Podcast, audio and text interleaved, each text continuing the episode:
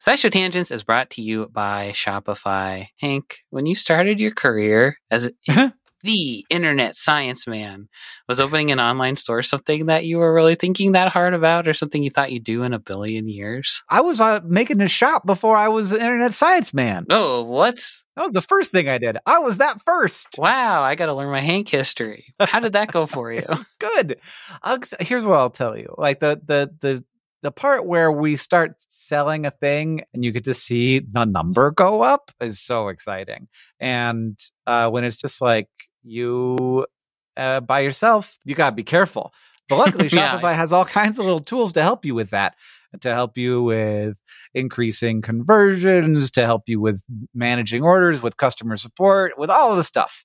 Uh, because it's a, you know, I don't know. It feels like the industry standard. And so there are all kinds of plugins that you can use to make your Shopify work for you in particular. That's right. Shopify is a global commerce platform that helps you sell at every stage of your business, from vlogging in your parents' basement to treading the boards of Carnegie Hall. Now, it was my first- basement. It was my basement of my own home that I was renting, the downstairs of.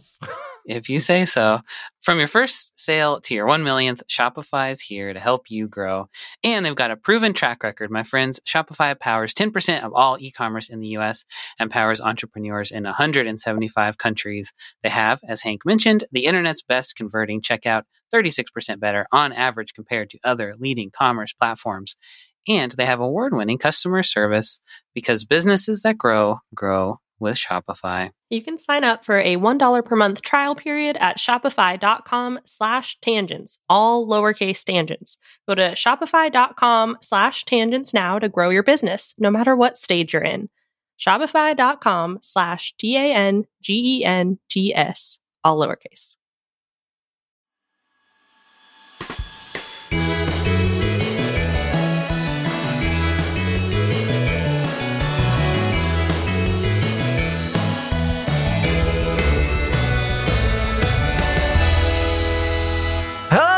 Welcome to Sci Show Tangents, the lightly competitive knowledge showcase starring some of the geniuses that make the YouTube series Sci Show happen. This week, as always, I'm joined by Stefan Chin. Hey there. Uh, what's your tagline? 2d6 plus 4. That's a pretty powerful hit. Sam Schultz is also here with us. Hello. Sam, what's your tagline? Half man, half Pop Tart. Ooh, well, that's what happens. I've been eating a lot of them.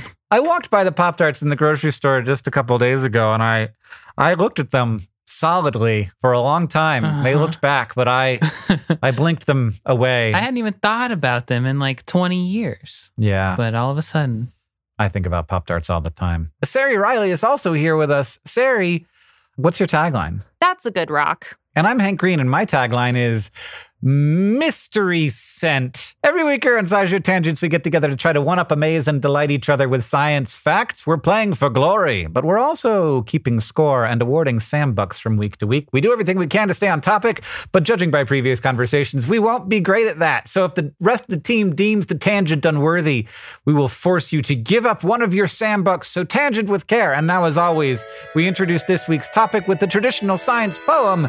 This week, from me, everyone. Wait for it. Oh, what's on my floor? What's on the floor? oh, Hank has taken out a guitar. Somebody once told me the world was gonna roll me. I'm round and being carefully aimed. I've been pumped up with some air, and some people really care when I go in the goal during the game.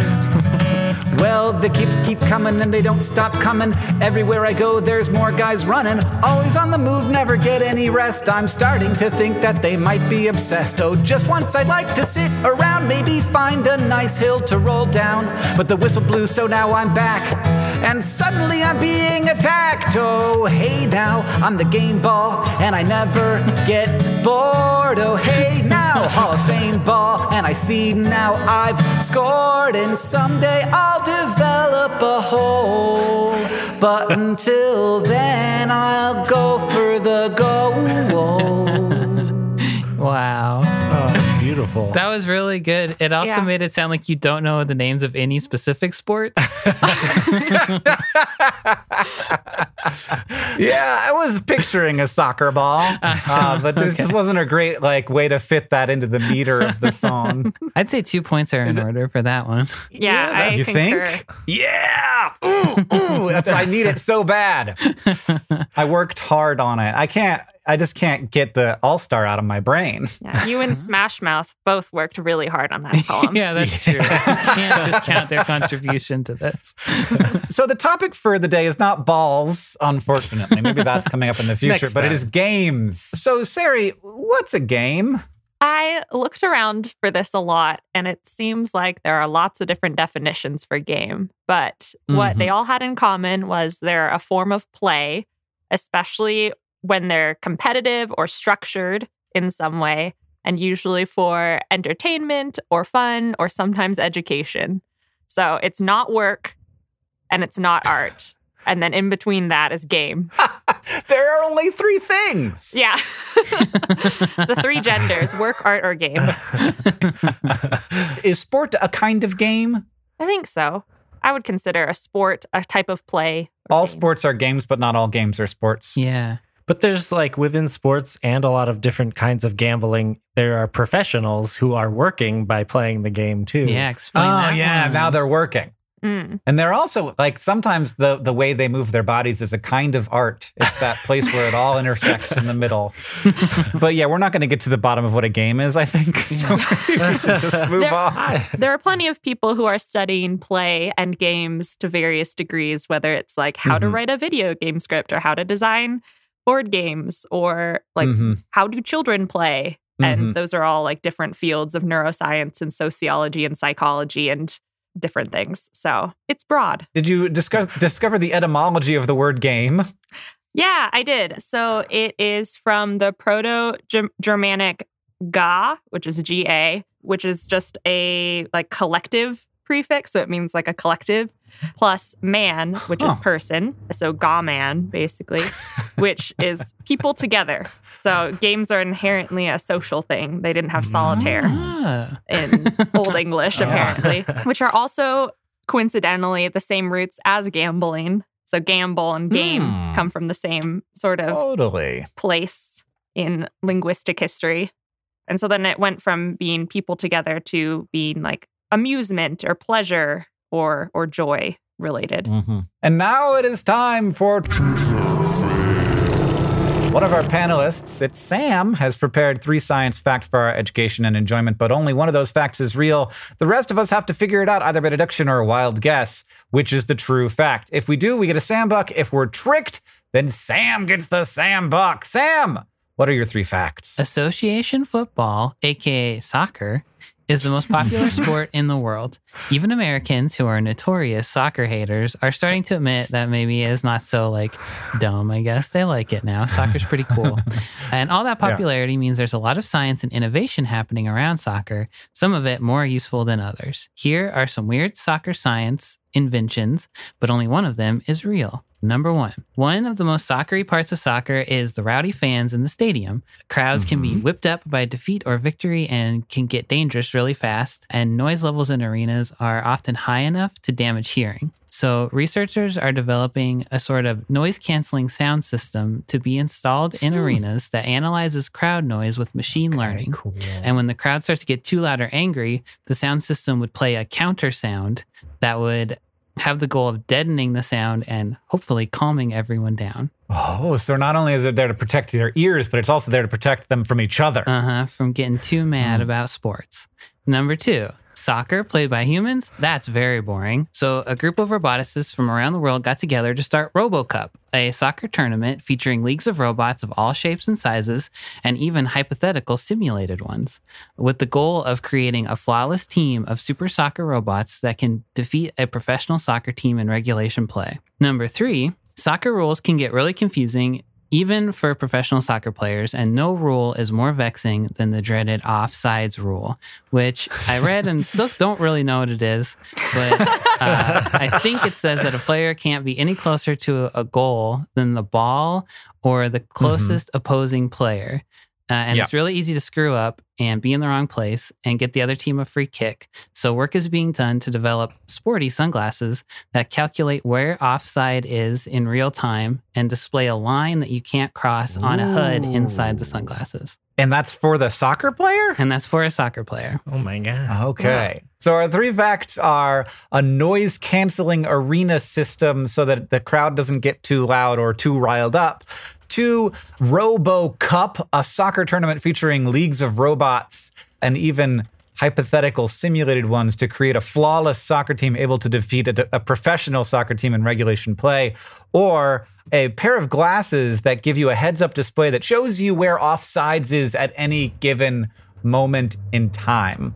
So you'd have to wear sunglasses while you're playing. Or like playing yeah, like soccer. like goggles of some sort, yeah. I feel like at that point you're cheating. I mean, it's just helping you not break the rules. Well, but in football, like, well, American football, excuse me. Mm-hmm, mm-hmm. when you're watching on TV, you get you have all these overlays now where you can see like the line of Yeah. scrimmage and all that. But like if the players could see that, I feel like that would be I mean, I guess everyone can see it, but I don't know, then you're going to not get as many offsides penalties and that's no fun. It's more exciting with the Yeah. penalties. Do you watch soccer, Stefan? No. Okay. So you don't know if it's more or I less exciting. actually don't know. penalties. okay.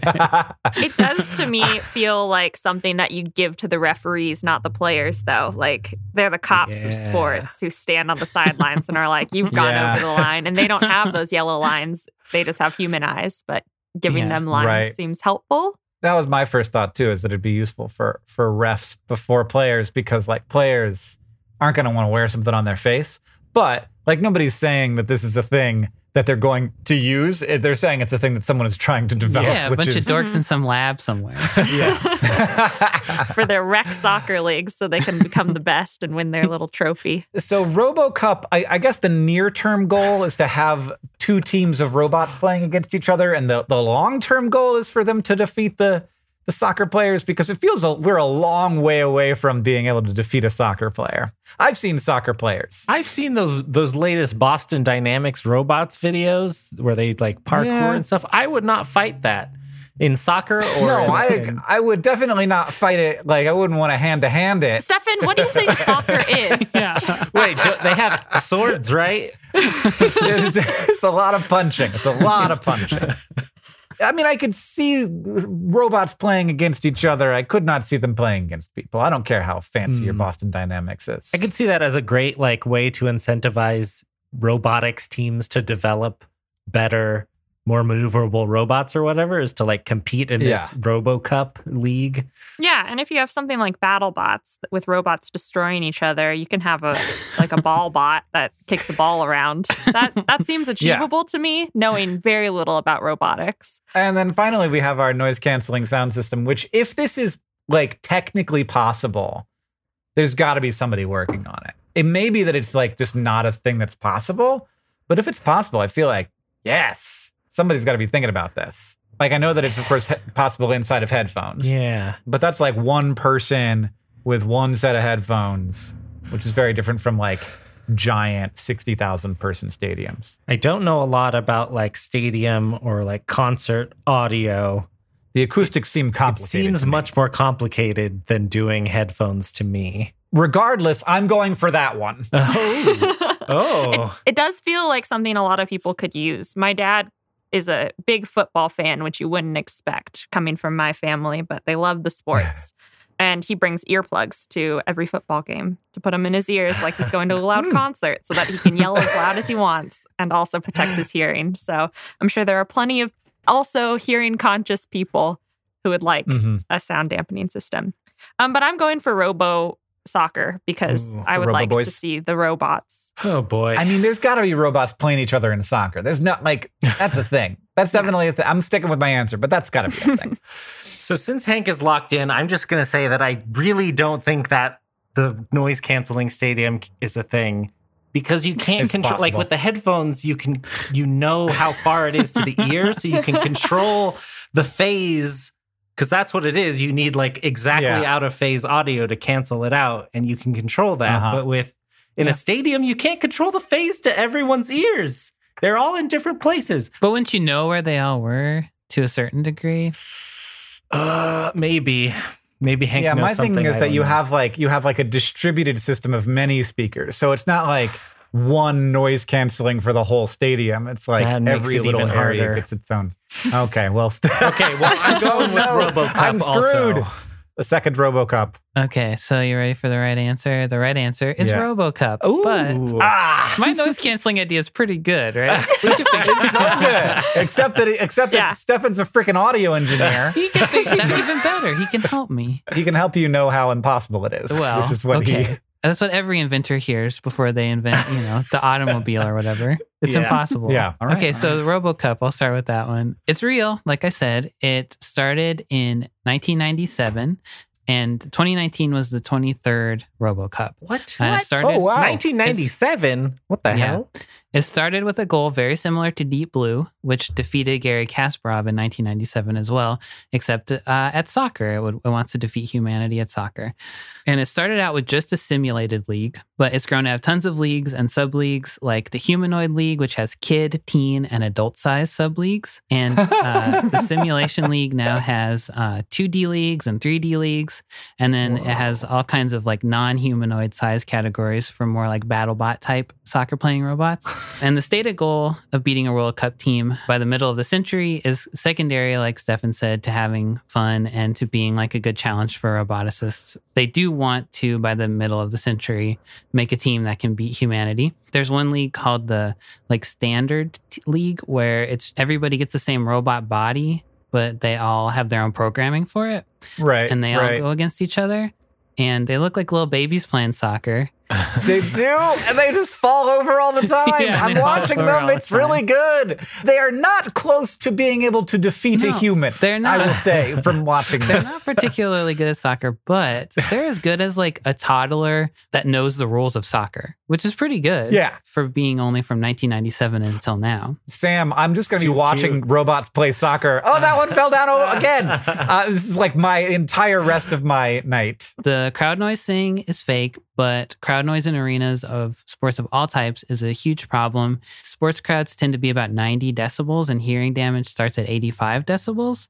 But vuvuzelas, vuvuzelas, Yeah. which are pretty much banned all over the place now, but they were huge in the early 2010s. They can be 127 decibels, which is mostly why they were bad. banned because they were just like shredding people's hearing. Uh, the best I could find in terms of actual like ideas for sound mitigation was just earplugs, like Ceri's dad does. So he's ahead of the curve. It's a low tech solution, Yeah. I'd say. Yeah. Not nearly as high tech as this terrifying spider robot that I'm watching play soccer right now. So I got to stop watching robots play soccer, but we'll link to some uh, good soccer robot videos on scishow I'll, I'll track down as Ah. many as I can find. because it's great. And then researchers are using machine learning on crowds at some sporting events, I guess to figure out like what pe- makes people most excited. So they can stop that from happening so that it's really boring and quiet. There's a thought that they could anticipate where fights are going to break out with it, but that was Oh. very early Uh-huh. from what I could find. Mm, and then the okay. HUD glasses are not a thing for soccer as far as I know, but there's HUDs being integrated into lots of like swimming goggles and goggles that people who ride bikes wear so they can see like Oh. elevation, temperature, and vital signs and how fast they're Mhm. going. And now there are football helmets, like prototype football helmets that can display plays and they can respond to like verbal commands so they can hear the person shouting the play and then show it on the HUD Oh. of your football helmet, but those are just used in like experimental practice scenarios right now. Probably because they break into a million pieces if you hit them, is my guess. And they, also, they have cameras in them so that you can like pull up their view to show to like people at home. I think is the idea. I want to be inside of a quarterback's actual head. The thing is, though, I feel like I've heard like streams of like football players' helmets while they're on the field, and it's not that exciting because they're just like, a lot of jiggling around. Yeah. Next up, we're going to take a short break and then it'll be time for the fact off.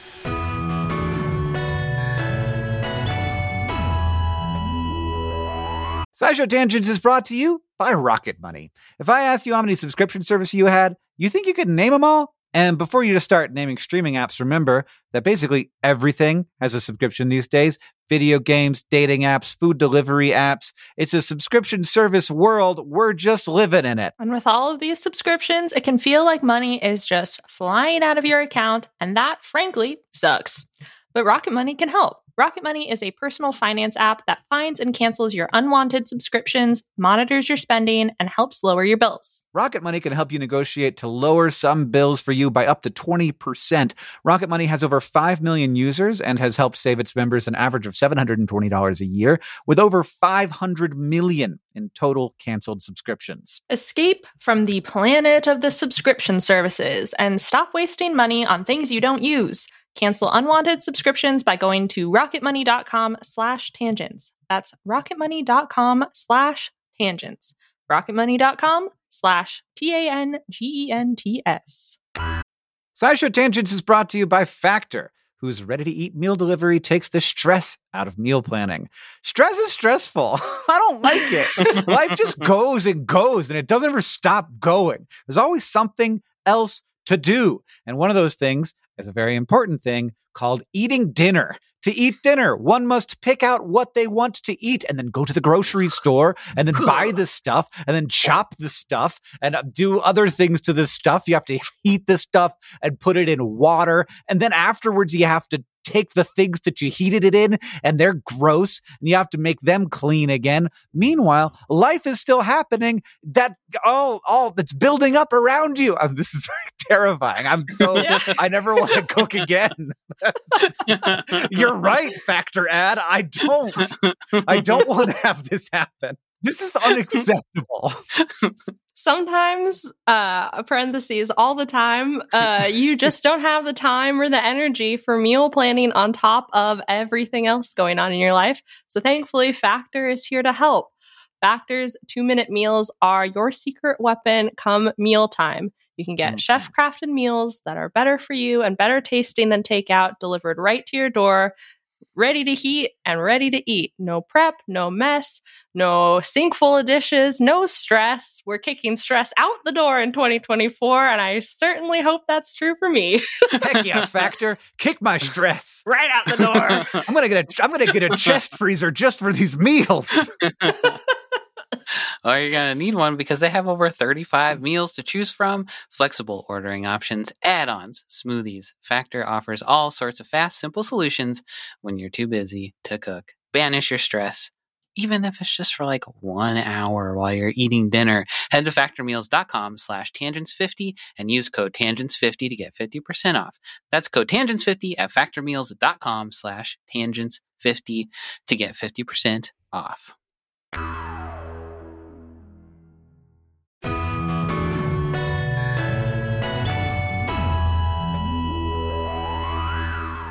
Welcome back, everybody. Sambuck totals. Everybody would be tied with one, but I got an extra point for doing a, a parody version of Smash Mouth's All Star, so I'm in the lead with two.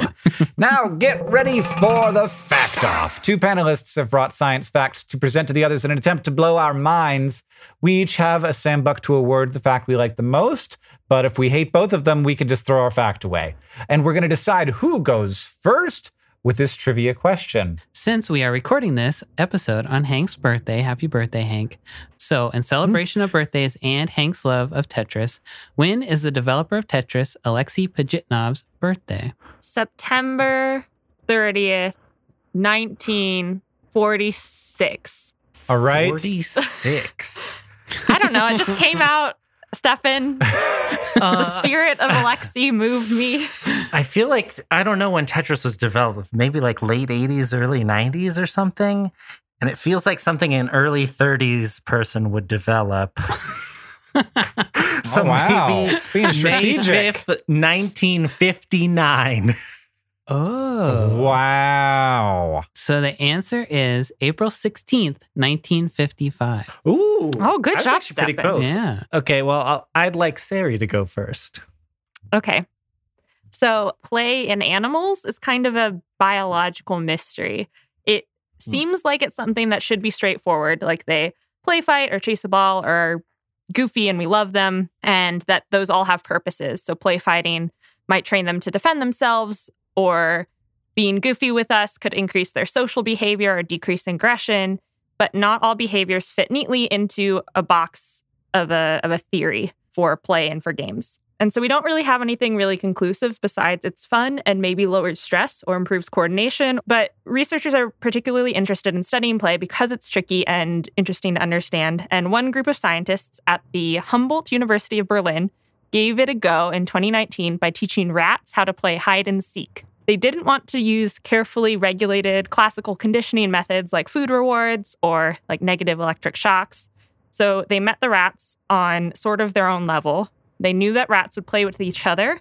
So this researcher, Annika Reinhold, started getting them used to her by petting and tickling them, which I learned that rats giggle when they're tickled at really high frequencies that we can't hear, but they love it. yeah. They love to be tickled. Can they hear Um, each other giggling? I think so. Oh, good. After some training, all six rats learned how to seek. So their starting enclosure was closed, and then it would open up remotely, and there would be a human hidden in the room. Then they would scurry around and and like vocalize and check past hiding spots and like seek out the human, and then get really excited when they found them, executing what are known as joy jumps or Freudensprung. Oh, my goodness. So they were having a lot of fun.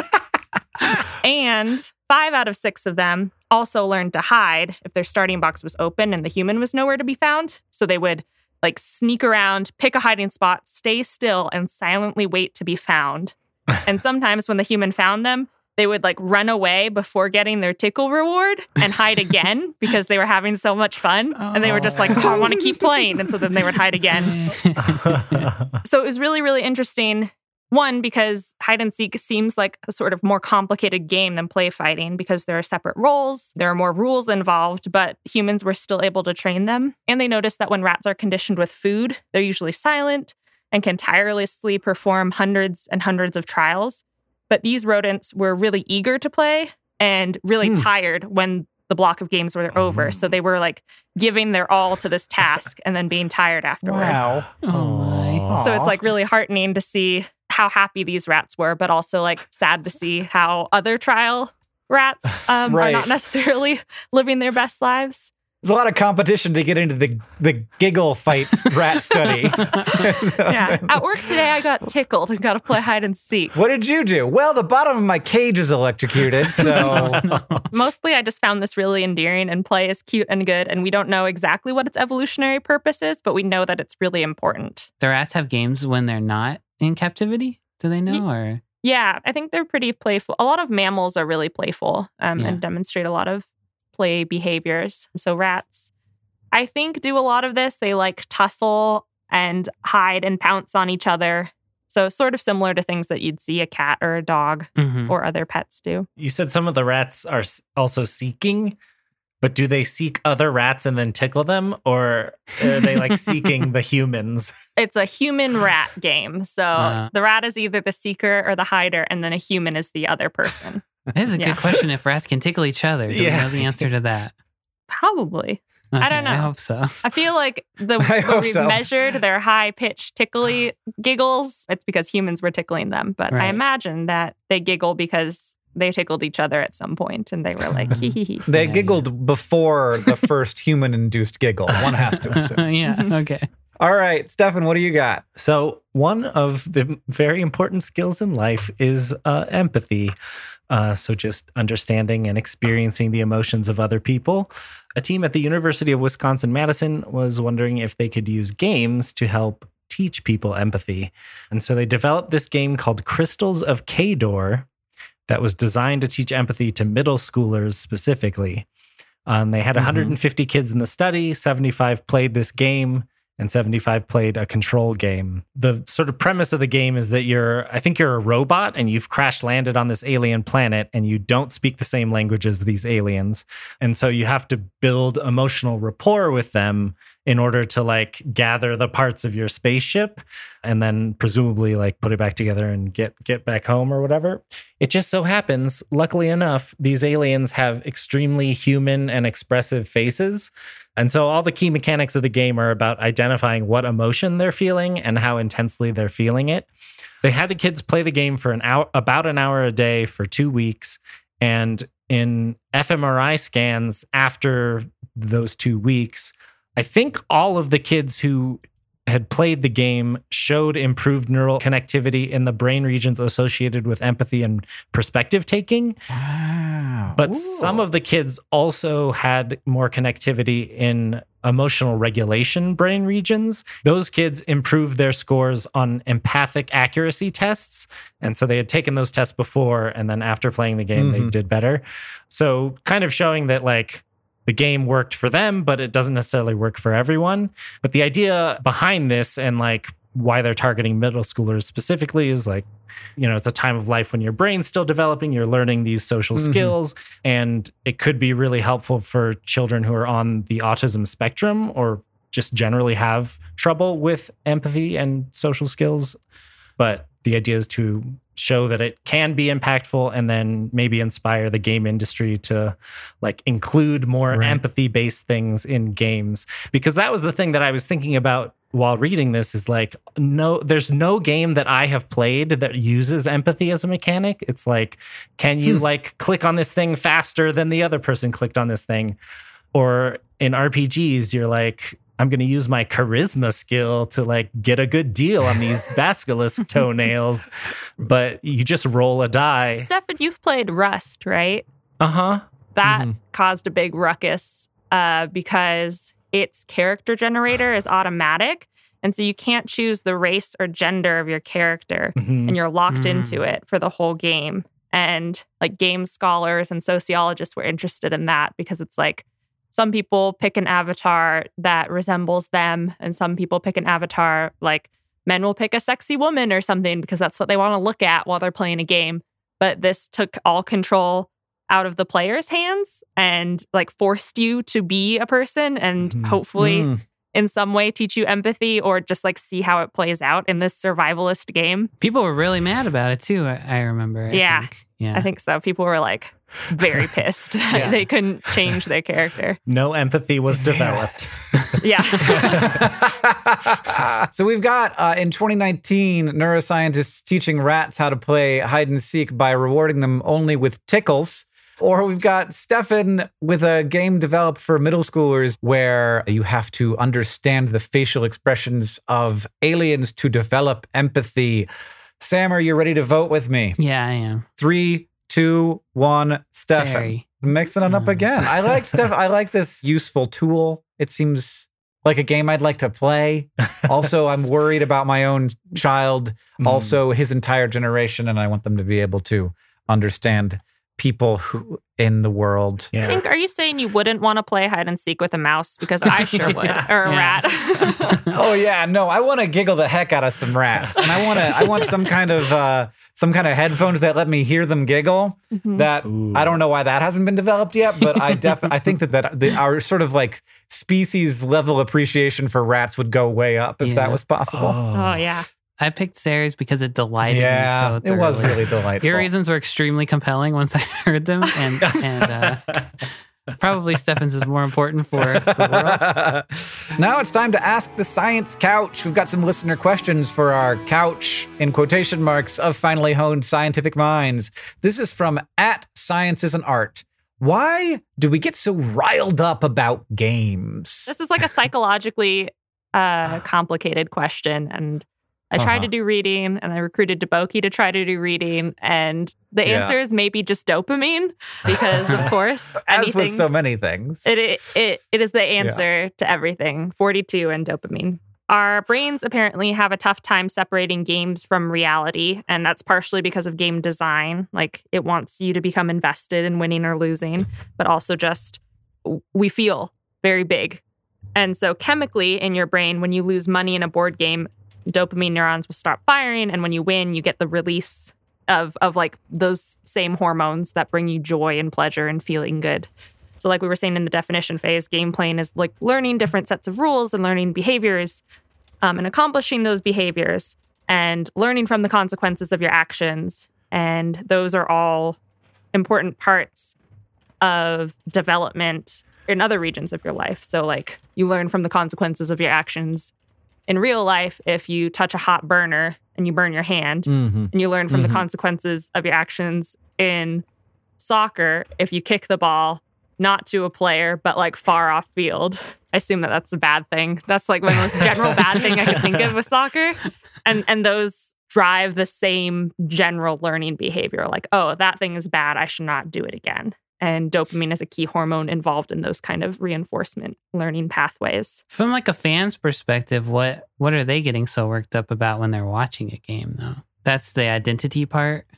Yeah, I feel Yeah, like I- that is the identity part as part of a fan. This I did less research into, so I'm pulling from very old knowledge. But Uh-huh. when you become the fan, a fan of something, you forge community around it in the same way that you see in like internet fandoms, for example. And so when good or bad things happen to the object of your fanishness, then you like have emotional responses to that. You have this parasocial relationship with that Mhm. uh, person or that team, which is just like a fancy psychological way to say that you feel like you know them really, Mhm. really well because they've shared parts of their lives with you, but they don't know anything about you. And so you feel like you like know your football player's stats, you know who's been traded onto the team, you know how to cheer for them. And Mhm. that way their performance really affects you emotionally, even though like what you do doesn't affect them at all. Well, if you want to ask your Science Couch question, follow us on Twitter at SciShow Tangents, where we will tweet out topics for upcoming episodes every week. Thank you to at PK Lake Mama, at Little Grayfish, and everybody else who tweeted us your questions this episode. Final Sam Buck scores. Everybody's got two points except Sam, who's oh, got one. Oh, If you like this show and you want to help us out, it's really easy to do that. You can leave us a review wherever you listen. It's super helpful and it helps us know what you like about the show. Second, you can tweet out your favorite moment from this episode and you can tag us, please, and let us know. And finally, if you want to show your love for SciShow Tangents, just tell, Tell people, people about, about us. us. Thank you for joining us. I have been Hank Green. I've been Ceri Riley. I've been Stefan Chin. And I've been Sam Schultz. SciShow Tangents is a co-production of Complexly and the wonderful team at WNYC Studios. It's created by all of us and produced by Caitlin Hoffmeister and Sam Schultz, who also edits a lot of these episodes along with Hiroko Matsushima. Our editorial assistant is Deboki Chakravarti. Our sound design is by Joseph Tuna Medish, and we couldn't make any of this without our patrons on Patreon. Thank you, and remember, the mind is not a vessel to be filled, but a fire to be lighted.